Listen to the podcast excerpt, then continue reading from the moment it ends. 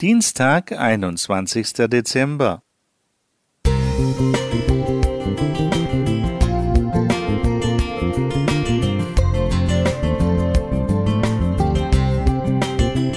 Ein kleiner Lichtblick für den Tag.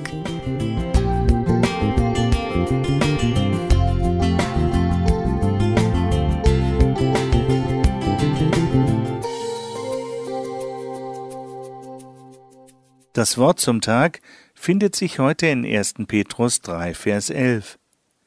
Er wende sich ab vom Bösen und tue Gutes, er suche Frieden und jage ihm nach. Bauer Jordan fuhr aus dem Schlaf hoch. Irgendetwas stimmte nicht. Vorsichtig schlich er zur Haustür und öffnete sie lautlos. Als er ins Freie trat, erkannte er im fahlen Mondlicht einige jugendliche Gestalten, die sich an seinem Dach zu schaffen machten. In einem ersten Impuls wollte er die Polizei rufen, doch dann besann er sich. Bis die Polizei bei ihm einträfe, hätte die Dorfjugend ihr schändliches Werk beendet und wäre bereits über alle Berge. Außerdem hatte man ihm als einzigem Christen in diesem Dorf schon des Öfteren einen bösen Streich gespielt. Was würde es da jetzt noch ändern, wenn er wieder die Polizei bemühte? Ratlos weckte Bauer Jordan seine Frau auf und besprach sich kurz mit ihr. Da kam ihm eine glänzende Idee.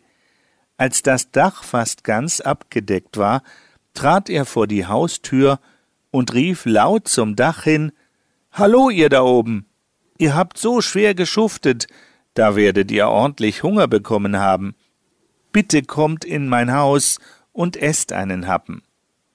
Beschämt kletterten die jungen Männer vom Dach und stärkten sich am heißen Tee und an den belegten Broten, die Frau Jordan in Windeseile vorbereitet hatte.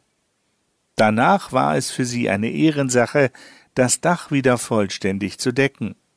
Bauer Jordan hatte nicht Böses mit Bösem vergolten, sondern sich für das Gute entschieden. Von da an lebte er im Frieden mit seinen Nachbarn. Frieden zu bewahren ist nicht immer einfach. In einer Welt des Unfriedens benötigt man manchmal eine gehörige Portion Mut und einen ausgeprägten Willen zum Frieden.